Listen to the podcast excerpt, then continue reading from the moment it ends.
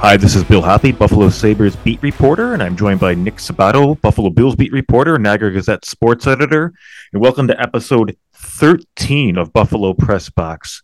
Nick, 13 of these. Can you, when we started way back in uh, September, would you ever have believed we'd reach 13 episodes? I don't know. It was, uh, you're a wild card, so you never know. That's right. But here we are. We, we've, we've plugged away and we're celebrating our 13th episode. We haven't been uh, celebrating too many Bills wins, Nick. Uh, they lose to the Philadelphia Eagles, thirty-seven to thirty-four in overtime. They're six and six now, unfathomable. They're six and six and six. A playoff spot is looking less likely by the week. Just another gut wrenching, puzzling loss. Uh, I guess one good thing out of it is Josh Allen's performance. I mean, he led those late drives. He certainly put them in position to win just w- what do you make of his performance? I mean, he, he went 29 to 51, 339 yards, two touchdowns, had that interception, nine rushes for 81 yards, a couple of touchdowns. I mean, it was to me. It, I know he still had the turnover, but it was an MVP type performance in a very, very difficult environment. Just what do you make of the whole the, the whole afternoon for him? Well, he put the team on his back, right? I mean, right. He it was his show, and it was the first time all season that we've seen a vintage Josh Allen performance. I mean, he's had some other outstanding games. You know, the um, I thought he played pretty well against the Jets. Um, he had a great game against the Dolphins. Played well against the Raiders. But in terms of just running, running, throwing, doing everything, um, he looked like vintage Josh Allen. He had that swagger. Um, you know, that that first rushing touchdown where he kind of bowled over the guy at the goal line and then flexed afterwards and talked trash to the people in the end zone. yeah, that's Josh Allen, and I think that's that's the guy people have been waiting for all all season, and he finally showed up. Um, and he put the team on his back. I mean, aside from that, the last the last drive in regulation, um, they really couldn't run the ball with the running backs. It was the rain was miserable. Um, there were some drops. Um, a couple of a couple of missed uh, pass interference calls. Um, it, he just carried the team, and obviously, yeah, he had the interception that that led to a, a go ahead touchdown. Um, and I, I don't know when he's going to figure out that trap coverage. He's been burned by it. It seems like every week. Um, but you live with one of those plays when you get four touchdowns and 420 total yards from a guy like that. Um, Definitely. You know, he, he was magnis- magnificent. I mean, obviously, the last the last play of the game there with with Gabe Davis, uh, I think that that was that miscommunication was probably on Allen. Um, they were expecting an all out blitz. They got it. Um, I think Allen thought that the corner was going to carry with Davis and you know he he figured okay he's going there's going to be no safety in the middle of the field. Instead the eagles switched it.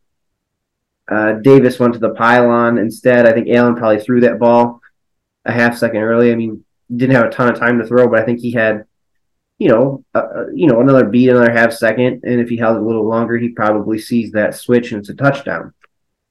But you know that's i mean easy for easy for me to sit here and say that. Um, I, I just thought he was great. Um, you know, the, the, the touchdown to, to Diggs, I mean, that was another one of those throws where he's not open. Um, and it's third down. There are there are two guys open underneath where if you throw them the ball, it's either a first down or you're in fourth and one.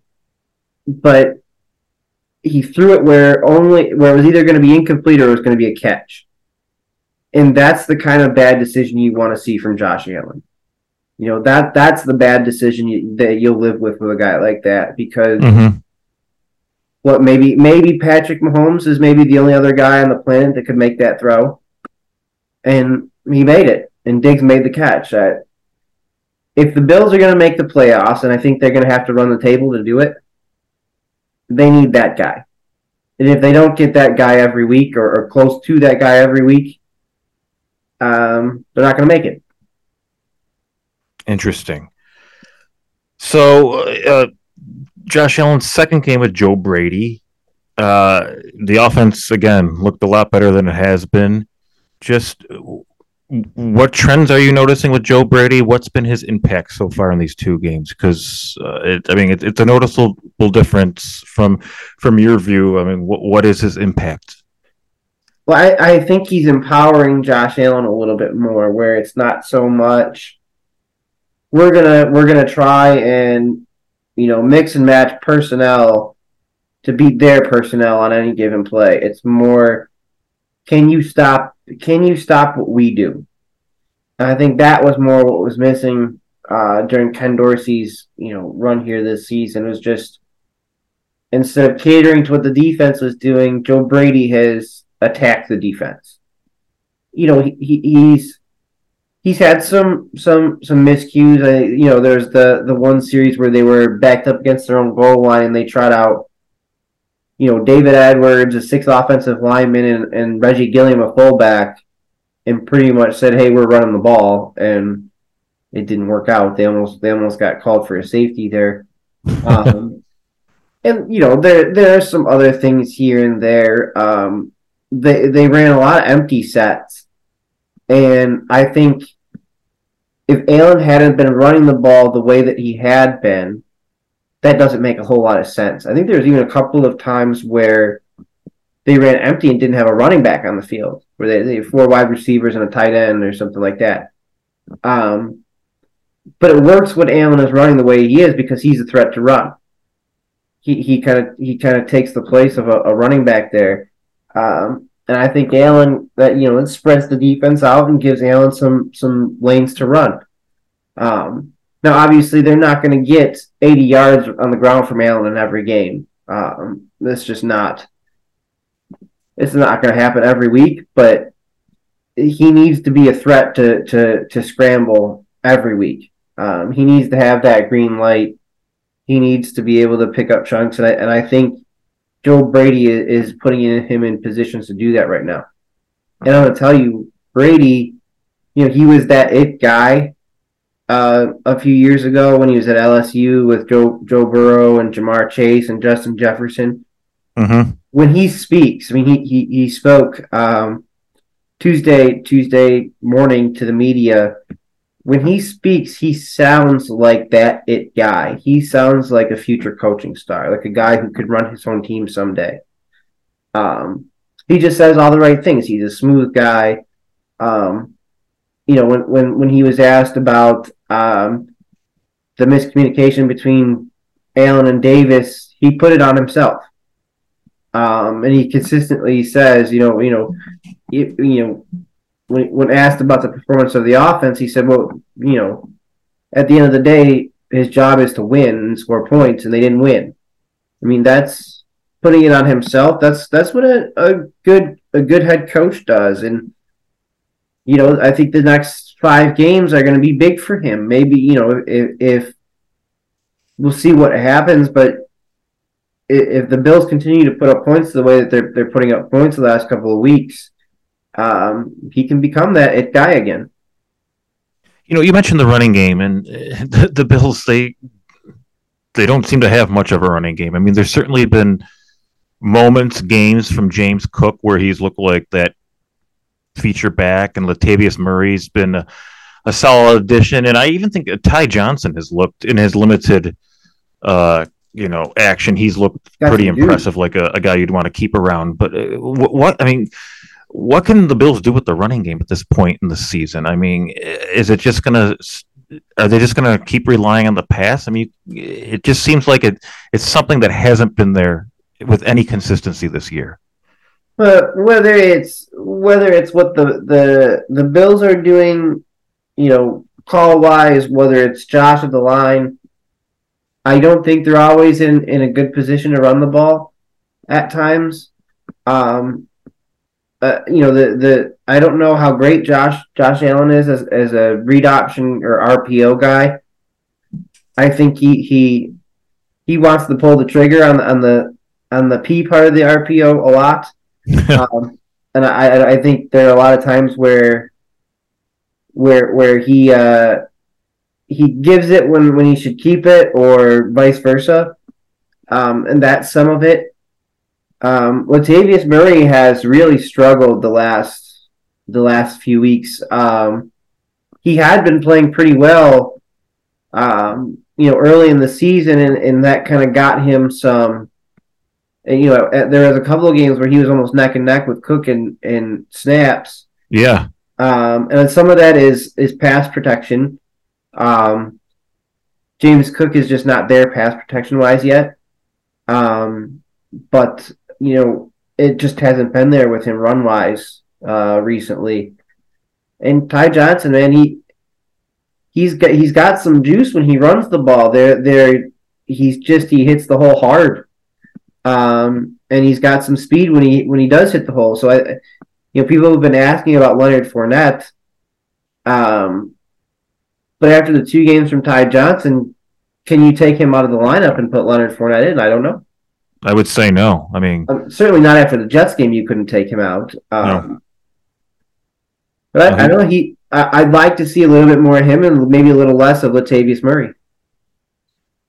For sure, I think he's been uh, a solid midseason addition. I mean, uh, for a guy that was on the practice squad, and and it, I mean, he has NFL experience. I don't want to make it sound like he's never been a like he's some unknown, but. Uh, I think he's provided a nice little spark there, and an area the Bills certainly need.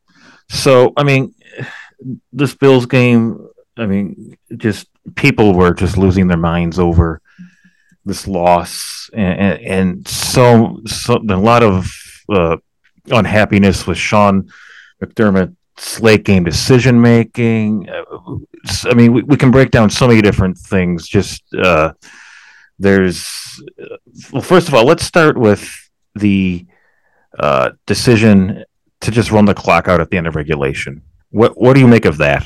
You take the the kneel or or trying to to milk the clock at the end of the game and not being successful at it. Oh well, all right. Let, us do both because the, I forgot about that. Yeah, they get the ball with seven minutes and they pop. You know, a couple of 10 plus yard runs in a row and and all of a sudden they're on the move and they're milking the clock trying to milk the clock. And if you're you, you get three or four you know double digit runs that's that's not the best scenario for that.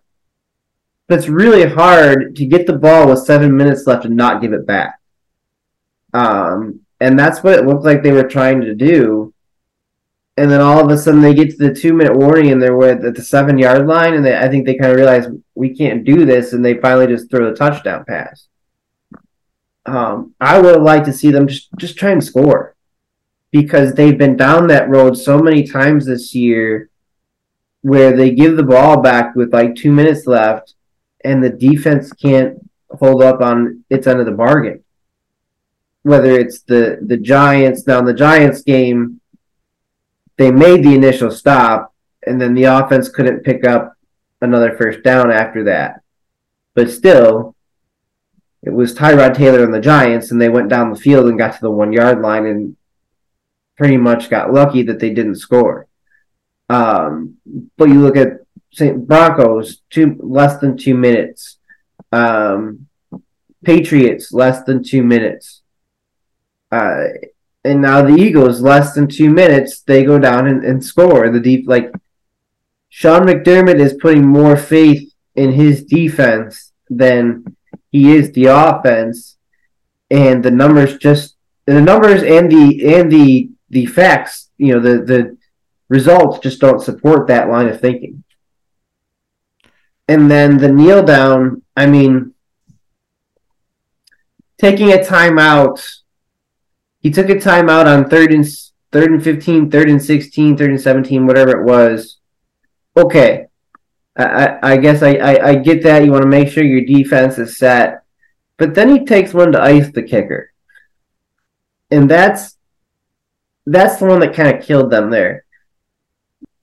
Why why not just why if you if you're uh, if you want to make sure everybody is set on their field goal responsibilities, do it during the timeout, but he said he wanted to ice the kicker. And I, I don't know how often that works. Um, it's annoying. I find it annoying.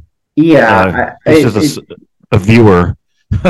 I just don't think that works very often. Um, and it didn't work this time that Jake Elliott made a miraculous field goal, and then all of a sudden they've got one timeout left in 20 seconds. Now he he blamed the Eagles pass rush for not wanting to take a shot there. The Eagles pass rush had sacked him one time in the game. And then uh, Monday when he spoke to us again, he still kept that line of thinking but threw the weather into it. Well, to that point, Allen had thrown for 322 yards. I don't think the weather bothered him. So, you know, uh, it, to me that it was it was cowardly. You have you have maybe a guy with the, the strongest arm in the NFL. You've been there before. I mean, they, they had 23 seconds against the Detroit Lions last year on Thanksgiving, and he brought this up um, Monday, where where you know the first play of that drive, they get at the same spot, the 25. First play, Allen throws a 36 yard dart to Diggs, and all of a sudden they're in business. You know, yeah, it's different. That was in a dome. Um, a lot of a lot of things have to go the right way to get that throw, but take a shot. I mean, your your season is on the line. Um, I, I just think he was worried about things that that weren't there, almost like he was seeing ghosts. I mean, Allen has had 154 dropbacks in the two minute drill in his career. He's been sacked six times, and he's got two turnovers lifetime in the final two minutes. So I mean, I mean, it, I would have liked to see them. It's a low percentage, but I would like to see them take a shot. You've got the guy to do it.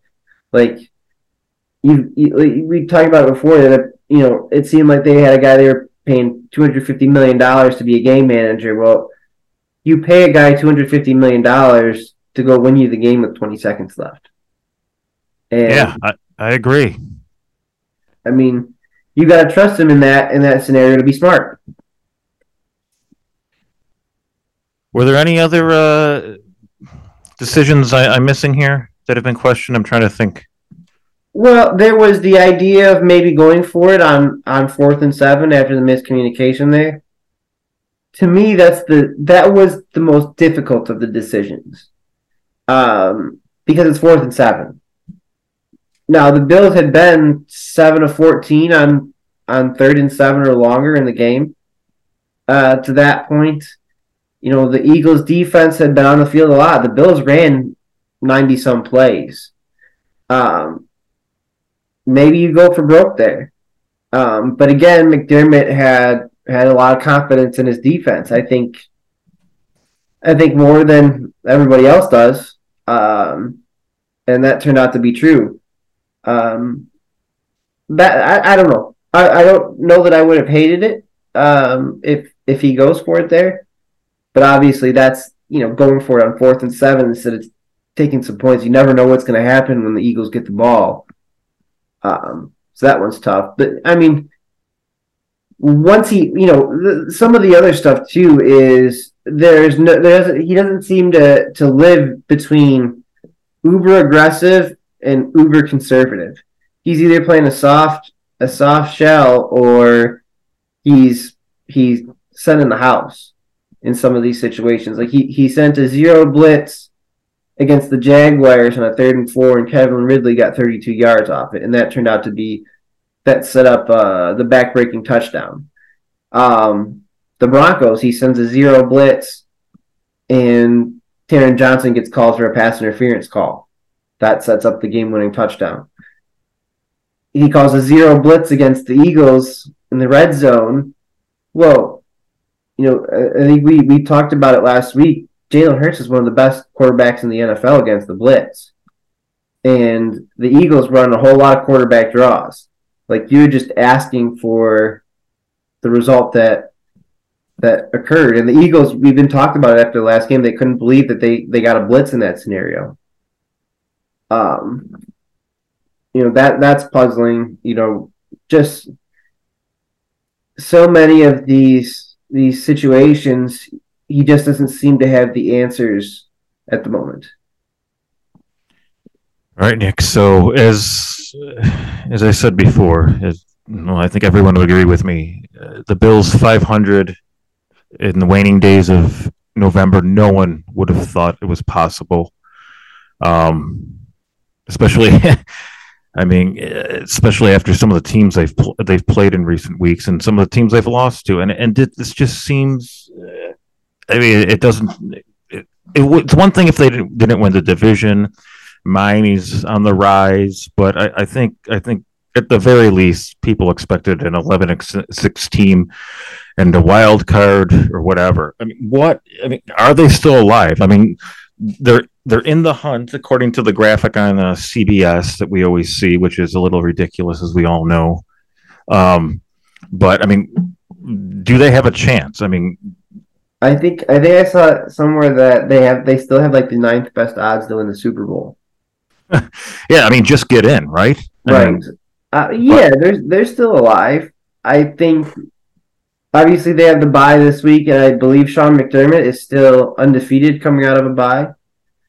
Um, and he hasn't lost them yet. Um, they clearly still play hard for him. Um, so you know all the talk about fire McDermott, fire McDermott. Well, you're not going to fire a guy who's six and six right now. He's gone to the playoffs, but four years in a row, won the division three years in a row. He won a playoff game three years in a row. Um, he's not going anywhere right now, but this I think is the make or break game for the Bills here. If they beat the Chiefs, I think that's the kind of win that that really springs them, that really gives them some momentum going forward. Um, I think if they lose to the Chiefs, they're six and seven. Even if they win out, you don't you, you don't know if that that's enough to get you in. Mm-hmm. Um, I think that's that things could change if they lose. The wheels could fall off if they lose, and that's you know I, I think they would have to almost lose four out of five or something like that for McDermott to get fired. To be honest with you, um, but if they win, yeah, there's. I, I think that's the kind of that's the kind of win that can springboard them to to the playoffs. And as we saw against the Eagles, they are more than capable of winning. They are more than talented enough to win. But they need they need Josh Allen to be Josh Allen to do it. I mean, Patrick Mahomes hasn't been all that Mahomes like this year. Mm-hmm. Um, that offense just isn't scoring at the same rate they're kind of proving that it's it's not just the quarterback that you need some weapons as well. Obviously, they had a they had a nice finish to their game against the Raiders, um, but they're going to need the Bills. They're going to need the Josh Allen that that they saw Sunday to be that guy again to beat the Chiefs. All right, Nick. Good stuff on the Bills. Nick, how are you going to spend your bye week? I mean, uh, Sundays are a busy day for you. I mean, uh, what do you think about doing Sunday? Oh, Niagara, Niagara basketball is uh begins MAAC play Friday. They got a Friday, Friday Sunday homestand. Oh, all right. Well, I guess you don't really get much of a break then. Yeah, I would imagine the Gallagher Center will be rocking and half full. Um, they got that big meeting with Bona next week. They do, and Thurman Thomas will be will be there on Friday nights to hype them up. Really? That's what they say. Cool.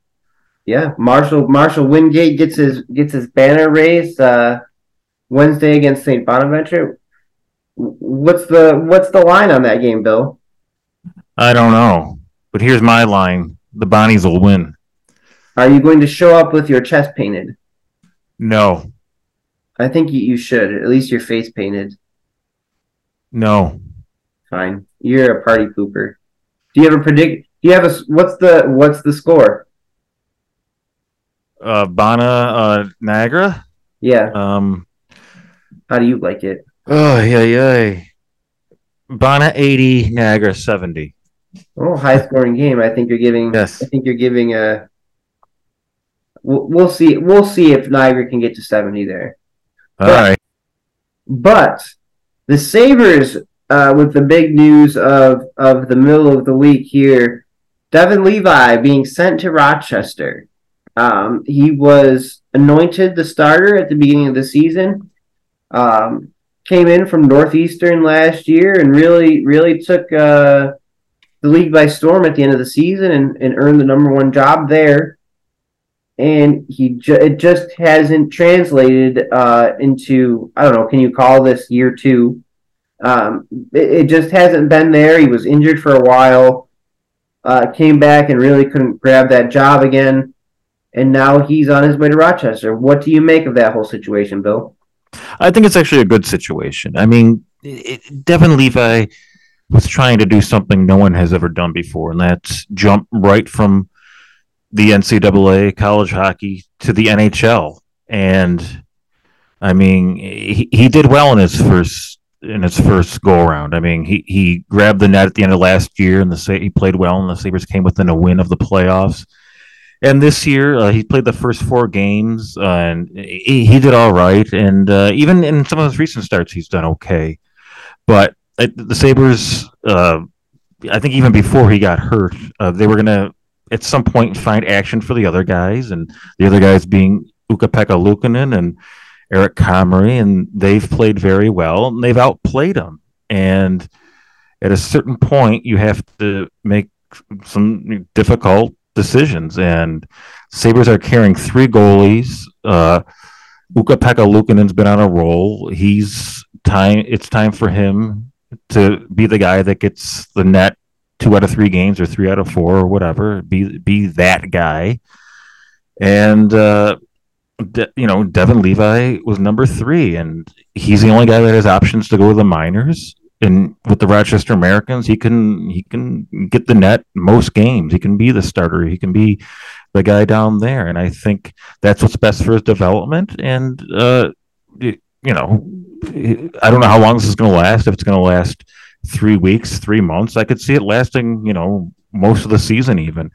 But I think it's best for his development. I mean, this isn't a bad thing. I mean, it, it, it seemed it seemed imminent maybe last week that it, something was going to have to break sooner or later, and I I think knowing him that he'll embrace it, that he realizes this is best for his development as well. He's a guy that loves just playing like anyone else, but I mean, he really loves, you know, being in that net. And the best chance for him to do that right now is in Rochester. Should there be concern? Is it reasonable to be concerned that this whole ordeal could break him? No, I don't think so at all. Because as we, have talked about, he's he, he's he's different. I mean, just to do what he's done already, to st- be an NHL starter, albeit you know for just whatever a couple of weeks, but to start critical N- NHL games with postseason implications, a team fighting for its first playoff spot in whatever uh, twelve years, you know, weeks out of college, his first games in the NHL.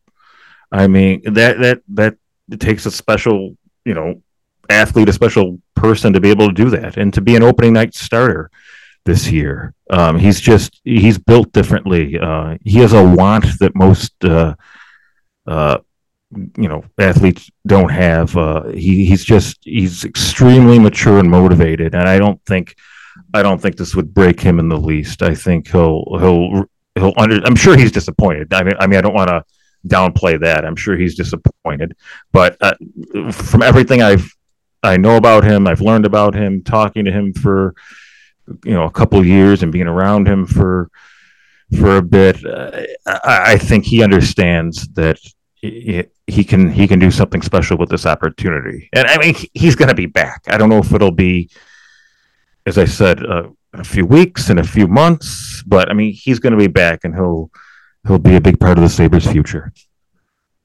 In UPL, did you see that his save only uh only got the number three spot in the SportsCenter top ten? Did it? Yeah. Well, I'm glad it made it because it certainly deserves it. That's a definite save of the year candidate. Right. Some some mid major buzzer beater in an empty arena was the number one. Of course it was. um but he he played he played extremely well against the against the Rangers. Um he's played he's played well of late in general. Um, I think he had he had a goal uh, against the Rangers that he, he just didn't see. Um, I think he got he got a little screened on it just because he just didn't move on it. Um, but overall, I thought he's played relatively well in the last the last few weeks. Oh, for sure, he's played he's played very well, and this is probably last week or two or whatever three to five six games has been maybe his best stretch to the NHL, and he he looks different to many of us who've seen him for a long time. He just he looks confident. We've never seen him display so much confidence in the, in the crease, and that, that, that's meaningful. I mean, to me, last night in Madison Square Garden, he just looked like if he saw the puck, he was going to stop it, and ultimately, only one got by him. And uh, you know, he, he's he's been building toward this, and, and, as we've discussed, there's been a lot of bumps in the road. I mean, uh, he was anointed goalie of the future back when he was in junior, when he was in Sudbury, you know, f- five years ago, and and people I think expected him to be up sooner than later. But I mean, it's taken time. He, he as we've talked about, he he started in the ECHL with Cincinnati, he because he had he had hip surgery, and then COVID really uh, wreaked havoc on his development, and um, he's had other injuries, and then there were times in Rochester where he just quite honestly didn't play that well. But this is a guy that, as a rookie last year, he I mean he had a a really really hot stretch in December and January, and uh, then he cooled off. And I think people were just so infatuated with Devon Levi and so disappointed with how he performed down the stretch that they almost forgot about Ukko-Pekka or, or in a some way wrote him off. I mean, I wrote a I wrote a story was I think it was two months ago today during the preseason in St. Thomas, Ontario, when he played, and it was just it was just about how last year taught him, you know, that he belonged. He could be an NHL goalie, and there were a lot of people they were like dismissive of dismissive of, of it, and it, it, it surprised me just because I mean he, he's a young goalie, and goalies take time, and uh, now we're seeing the benefits of what he went through last year, the good and the bad. And I really think, I mean, it's a small sample size of just however many games, like I said, uh, three, five, six, whatever but uh, he's becoming what I think uh, the Sabres envisioned years ago when he was uh, anointed kind of the the goalie of the or was anointed the goalie of the future. He was he's just uh, big, sturdy, uh, quick goalie who, who's just seeing things well. He's confident. He's he's compa- I mean, his movements are different. I think. I mean, he's just becoming that guy that a lot of people thought he would become. You know, so so the Sabres now they, they have another another nice win against the Rangers. They really turned it on late in the game to pull away after the Rangers got within one. Um, they had a great come from behind win against the the Penguins uh, last week, but then it's it's sandwiched in between you know just getting thumped. Um, for sure, and that was a I mean seven to two. It felt like about ten nothing and what, they had what six six shots on goal through the first two periods. It was I forgot the exact number, but yes, it was extremely low. I think it was six. I mean, they had three through the first the first period. Um, just these these performances aren't aren't lining up. You know, we're we're we're still in this win one lose one situation with the Sabres here at, at what point do they is this is we, we talk about it it seems like every week is this the win that can really get them some momentum well i mean a win like uh, mondays against the rangers could certainly be that one that uh, gets them the momentum i mean uh, they've had some very nice wins this year and that might be their best i mean the rangers literally the best team in hockey. Uh, just had been on a tear really all year, and to go into Madison Square Garden and win five to one, I mean that was that's significant. But like you say, I mean that's sandwich in between just a dreadful game against the Devils.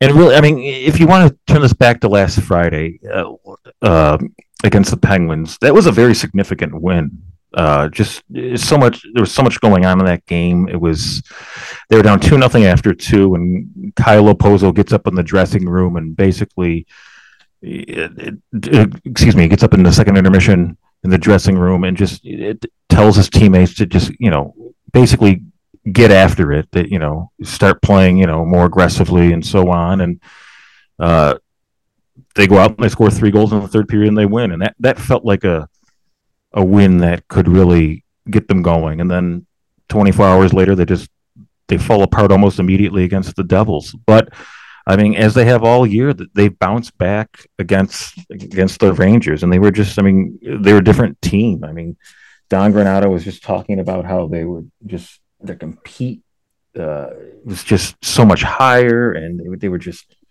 they were just you know consistent with their structure. I mean, a lot went into it. I mean, to pull off a win like that, and it, they can certainly do it. I mean, these wins aren't flukes. There's a joke that basically you get 20 wins for showing up, 20 losses for showing up, and the other 40 games you sort out. And um, but I don't I don't see I don't see any fluky wins really for the Sabres. I think I think they're earning their wins and based on how they've won some of these games and the talent they have and so forth, you expect them sooner or later to rattle off a bunch of wins and get out of this win one lose one. And it, it, it's easy it's easy to forget that they were in a hole against the Penguins because they came back and won. But they were. And then they come out and just have a dreadful start. What was it four nothing after the first period? Mm-hmm.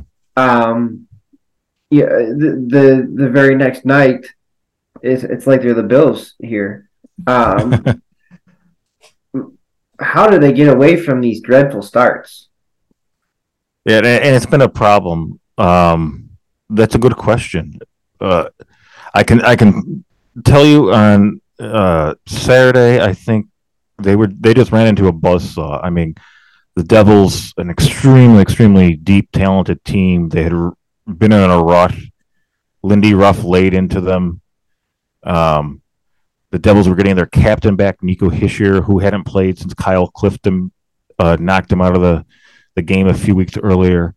So, I mean, the Devils were raring to go, and it, it kind of felt like one of those games they were just going to wake up from whatever they had been going through, and they certainly did. But as far as these, excuse me, as far as these slow starts, um, I'm not really sure what's gone into it. I mean, it, it, but they have to they have to fix it sooner or later because it, I mean, it's going to bite them. I mean, You can't play from behind in the NHL. I mean, it's something Don Granato preaches all the time. That's one of the reasons he likes to be on the offensive so much, is because when you score that first goal, it's just, I mean, even you, you know, you score the first goal five minutes into the game, the odds of you winning just go up so so much. And uh, the Sabres, I mean, their first periods as a whole this year haven't been that great. Is it because they haven't been on the offensive enough? Um, obviously, there's a lot of talk last year that they're just the style they were playing was giving up too many too many chances. Did they did they overcorrect a little too much this year um, in, in doing some of that? Obviously, they were playing some 11-7 games there with 11 forward, seven defensemen. They bring in they bring up uh, Rosén and and uh, Jiri Kulich, and then they go back to you know obviously they get thumped by the Devils, and then they go back to the Rangers with that with that again, I believe, right? 11, 11 forwards, seven defensemen against the Rangers. Yeah, with Henri Jokiharju being the seventh. And obviously, I believe he scored a goal in that game.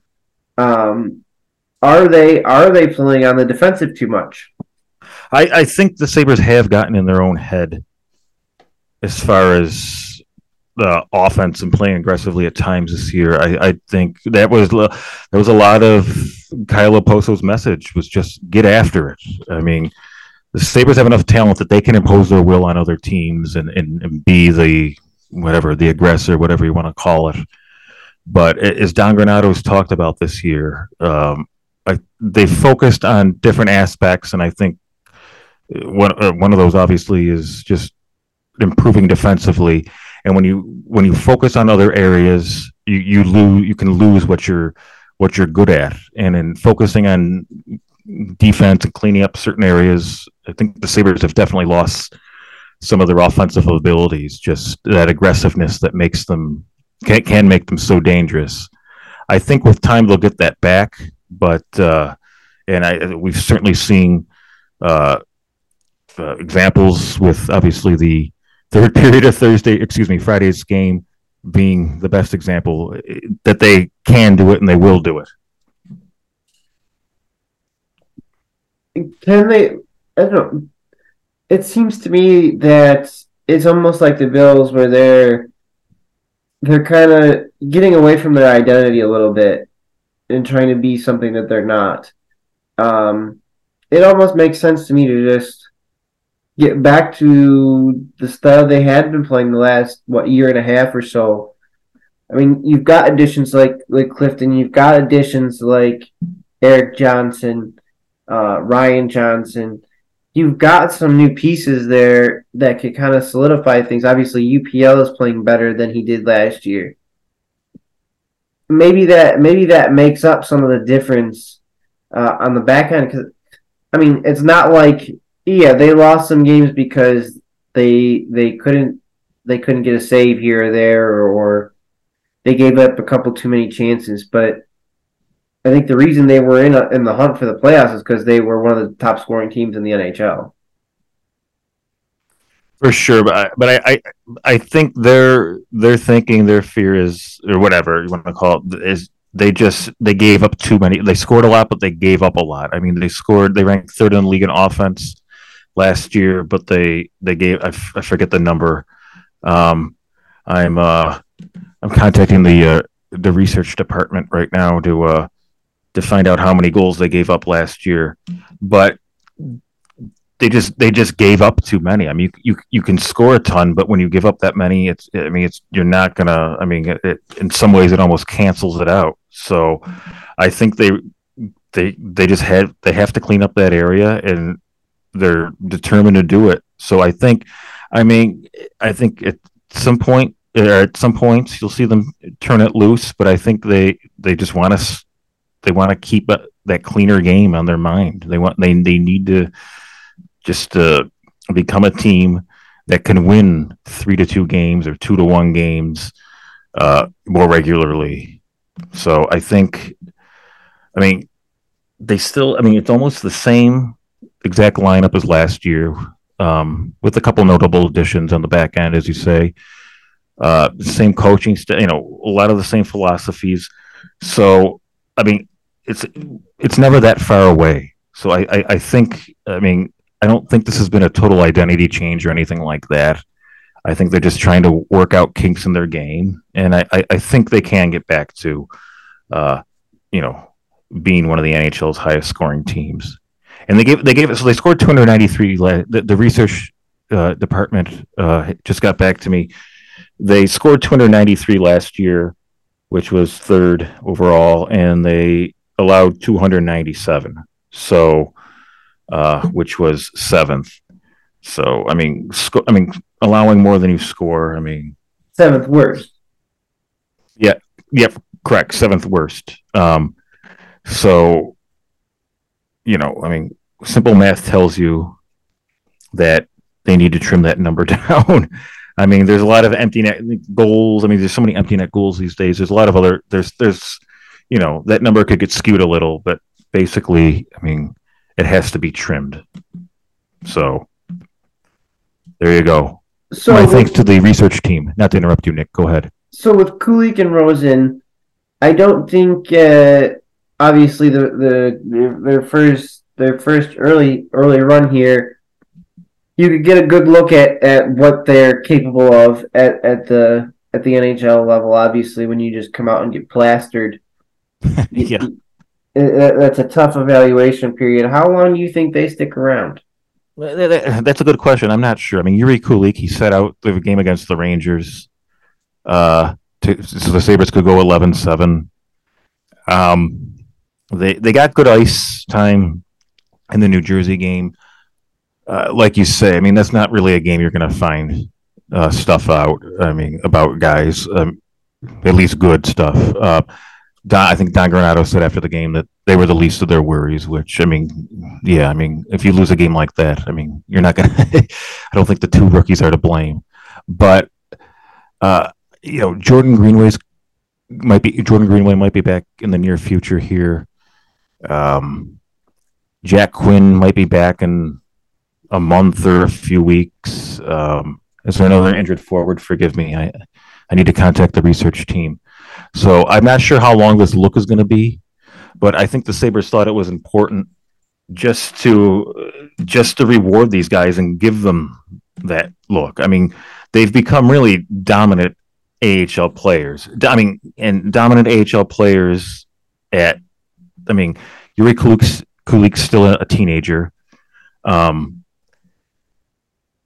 uh, Isak Rosen's 20 years old. They're both in their second season, and they're above, excuse me, uh, they're in the top tier of, of scores the first five, six weeks of the AHL season. So, what they're doing in the second best hockey league in the world at such a young age, I mean, at, at their age, is, is very unique and special. So, uh, I think it was time to give them a look but uh, I'm not sure how long it's going to last. Forgive me. Uh, Zemgus Girgensons is also hurt, and of course, how could I forget? Tage Thompson is also out. So if Tage Thompson, I mean Tage Thompson, I suspect will be back in a few weeks. Zemgus Girgensons is on is also on IR. I'm not sure how long he's going to be out. It's about a week.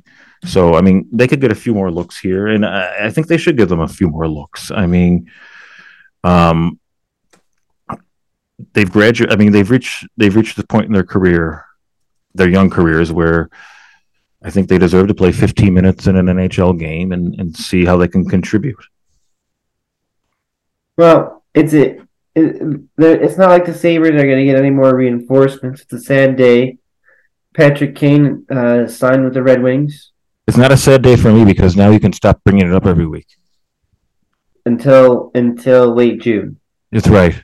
when the rumor mill rumor mill picks up again. So unless uh, unless they're gonna they're gonna acquire Connor McDavid for future considerations, I know it's a lot to give up for the Sabres. Uh, mm. I, I don't think uh, they're getting any outside help any anytime soon. So you know whatever they're getting, that's going to have to come from Rochester. And I don't know. I, I, it's intriguing to me to see Kulich and, and Rosen get get a chance here. Obviously, they're young. I, I can't envision them turning it on and and sticking for the rest of the season. Obviously, I mean that's with Benson there, uh, with Peterka still being young. Um, obviously, he's having a tremendous season. Peterka, um, Quinn coming back, he's young. Krebs is still relatively young. a lot of young guys to have to have on a roster at one time. I I don't know if that's sustainable. Yeah, and they do have an incredibly young roster, and but I mean, in the same breath, though, I mean, a lot of these guys have experience. I mean, this is Rasmus Dahlin's whatever sixth year, and, and Tage Thompson's been around whatever seven years. I mean, seven years or whatever, and, and they're only in their. I mean, they're only in their low 20s or mid 20s. I mean, so a lot of young players that do have experience, maybe not playoff experience, but they have been a while, been around a while. But um, yeah, I don't. I'm not sure that uh, throwing you know a teenager into the you know the thick of uh, you know an NHL season is always the best thing, especially when you have other ones. But I mean, if, if they deserve it, they deserve it. Um, Zach Benson, who you know we haven't mentioned much tonight, but uh, I mean he he's he's around now. I mean he's a top six forward, and he's 18 years old. It's amazing. And I don't know if he's going to stay the rest of the year. I don't know if he's going to go to Canada's World Junior Camp, or I don't know if come whenever sometime in the winter they just send him back to junior. But I mean for him to do what he's doing is pretty significant. And he's, I mean, he's he was drafted in June, and no one expected him to make the NHL this year. So, um, a lot of young guys, uh, but I mean, a lot of talented, mature young guys who have a want that uh, uh, you know a lot of players don't have. Well, Bill, what what what do you foresee with the Sabres in the the the short term uh, schedule here. It's it's this is going to be a weird month for the Sabres schedule wise. Well, I mean, right off the the hop here, I mean, the St. Louis Blues on Thursday, the uh, uh, Carolina Hurricanes on Saturday, two road games. Come back Sunday for Nashville. They they have Patrick Kane of the Detroit Red Wings on Tuesday, assuming Kane's ready to play. I mean, the Bruins on the road a week from Thursday. So I mean, they have. I mean, they have a rough schedule coming up, and it only And it only gets west. rougher uh, as the month goes on.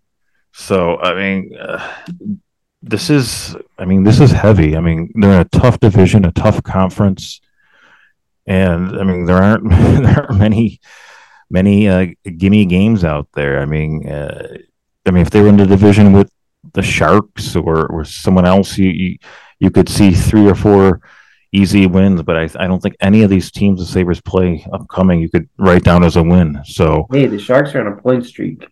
Yeah, they are actually. They've since they hit rock bottom, they've slowly climbed out of it. Yes. But um, I just it's just it, it's unending with the Sabres, the schedule, and uh, and um, if, but if as I've said, if if they want to go anywhere, they have to start stringing together wins. I mean, they they They have to be good teams to do it too. Like what's mean, that? If they want to be a playoff team, they got to beat playoff teams. Oh, of course. I mean, I mean, they just beat the Rangers. They they beat Colorado. I mean, they you know they have some terrific wins, and I, I I mean they're more than capable of doing it. So, um, I mean, I mean, you know, St. Louis. I mean, it's a, it's a difficult game, but they played well against the Blues at times recently. Uh, Carolina. I mean, Carolina's given them fits, but uh, they could have won there. I think last game. So, I mean, they have their work cut out for them, but I mean, there's no reason they can't, you know, come home with four points even. I mean, I know that's a tall task, but I mean, why not? I- I, think this is going to be the make or break stretch. This this this next four weeks uh, leading into Christmas. I think I think we'll, we'll have a pretty good read on who they're going to be the rest of the season with this stretch here. I think they they just have to start stringing together some wins consecutively in the next few weeks here. It, otherwise, I think it's going to be a a tough tough winter. And, and, you know, we, we talk about the. Uh, I've talked about Thanksgiving, how uh, basically in, in the beginning of December, t- uh, teams who are in playoff spots usually, uh, you know, stay in those playoff spots. I mean, the Sabres. I mean, they're only they're three out of the wild card. I mean, they're in rel- I mean, they're in good shape. Yes, you'd like for them to be sec- securely in one of those eight spots, but I mean, they're in good shape. Uh, I think, uh, you know, they're in danger of they have a bad week. They could really fall down, but um, you know, they're they're in good enough shape considering they've had some struggles. Well, Bill, what uh, what what did you do with your your Thanksgiving holiday? I went to my aunt and uncle's. You're a wild man. That's right, You didn't have pumpkin pie, you said though. pumpkin cheesecake. Oh boy, you love your cheesecake. It was good, addictive. I had I had more than one slice. I'll tell you that. All right. So it was a it was a tough weekend for for Buffalo coaches here. Obviously, people are are still are still calling for Sean McDermott's uh Sean McDermott's job and and people were calling for Don Granato's job on on Saturday night after after after his thorough whooping um, by the Devils. And we, we obviously talked about McDermott's uh, McDermott's uh, uh, status earlier in the show. We've talked about Granato's in the past. What do you make of this this phenomenon? Uh, and I think it, it's it's intensifying of just just a knee jerk reaction to fire a coach. I think it's ridiculous. I mean, uh, I mean, Sean McDermott, as as you've pointed out many times, I mean, uh, three straight division titles, four straight playoff appearances, uh, you know, five overall. I mean, I mean, Don Granato, what he's d- done, and his time as coach. I mean, he, I mean, he's the best coach since Lindy Ruff, f- far and away. I mean, he had an instant impact. I mean, uh, he's he's gotten them farther than anyone I think expected in this amount of time. And I mean, he, I mean, just you look at some of the things he's done. I mean, I mean, you know, taking Tage Thompson from a guy that was on whatever the taxi squad, a healthy scratch, and now he's one of the league's best offensive threats, an all star. I mean, there's there's so many different things, and I and that you know they have a, a bad game and people want him fired. I mean, I, I don't I don't understand that. I mean, if you're a Sabres fan, you should. I mean you should love the stability that you know Don Granato gives you. You should. I mean, I just I, I really don't get it, and uh, but I I mean in the world we live in right now, I don't think those knee jerk reactions are going to change. I mean, it, it, it's just everywhere. Like um, there are people calling for uh, Ohio State coach Ryan Day to be fired. He's he's got seven career losses. Three of them are in the college football playoff, and three of them are to Michigan. um, I mean, who are you going to get that's better? Uh, that's the thing. I mean, that's that's always the thing too. I mean, like, okay, well, who's gonna who would replace whoever? Like, well, I, I think like in in with the the Buffalo scenario, um, the the the Bills just extended Sean McDermott over the summer. They're they're not going to pay Terry Pegula is not going to pay. We, we don't know if he's to he wants to pay a buyout to one of those guys. He's not going to pay a buyout for both of them. And then hire two new coaches. It's just not going to happen. Um, yeah. yeah, I mean, eh, in Granato received an extension uh, prior to last season, I believe. And, and I mean, it, it, I just, I mean, I just, I just don't understand it. Like why that's people's knee jerk reaction. I mean, the, the, the grass isn't always greener. I can tell you that. I mean, I can tell you the saber sabres are, are, are, you know, they've been lucky to have Don Granato. It when it when it like when it works, it, it almost seems like a crapshoot. Like you look at the Broncos, they fired John Fox, I believe, after uh, the 2014 season, and then uh, Gary Kubiak comes in and they win the Super Bowl. Well, that was almost a crapshoot because Peyton Manning got hurt. He was kind of a shell of himself even before he got hurt. Um, and their their defense just kind of won games for them. Who's to say that that wouldn't have happened with John Fox? Like that's hmm. crazy. You look uh, Dan Bylsma. I believe what was it the year that the year that they won the Stanley Cup in 09 was that the, the, the year that he got he got hired mid-season from yeah he, he took over for Michel Therrien mid-season and then it's not like he had obviously he eventually got fired um, mm-hmm. um, I mean it's it's a crapshoot I mean uh, I can I can remember the the pursuit of Mike Babcock oh um, yeah I remember that very well too like obviously he was the hot candidate I he got fired in Detroit or like well, I think what his contract ran out. They didn't renew his. Yeah, contract. he wanted to leave. Um, but the race for for Babcock and it just never worked out. I mean, no, I mean he, I mean he, yeah, the Maple Leafs fired him. So, um, yeah, I mean, the grass isn't always greener. That's my that's my mantra tonight. My uh, my saying because I really, I really, I really believe it. I, uh, I, I, I once turned down a, a car rental to Mike Babcock. In Rochester. Turned down? Uh, we were sold out. The entire airport was sold out. Uh, back in my my car rental days, years and years ago, right after college. In Rochester, this is. Yeah, right. I, I before I, I I didn't really it took me like a half a second to to uh, compute in my head that it was him. And by the time that I did, he was gone, just disappeared into the crowd. Because um, I would have, I probably would have, uh, I probably would have screwed over somebody else for him. But wow, well there you go. I mean, the, the... Well, he's got deep pockets. What, what, are you, you gonna gouge him on it? Yes, absolutely. okay. Just like I would gouge you. Oh yeah. Well, I'm too cheap to rent a car, so there you go. That's why I'm not in the business anymore, Got out of the business. All right. among other things. All right, Nick. Well, uh, we feel good about this. Thir- episode 13 in the books. Another uh, eventful weekend for the Sabres, not the Bills, who are in their bye week.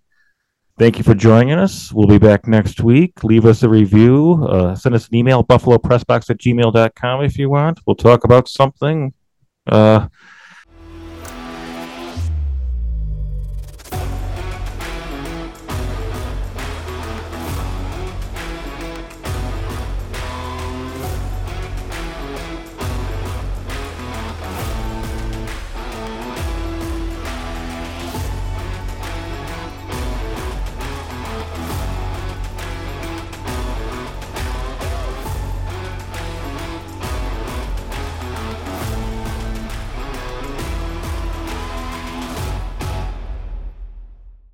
all right. Thank you for joining us, and we'll see you next week.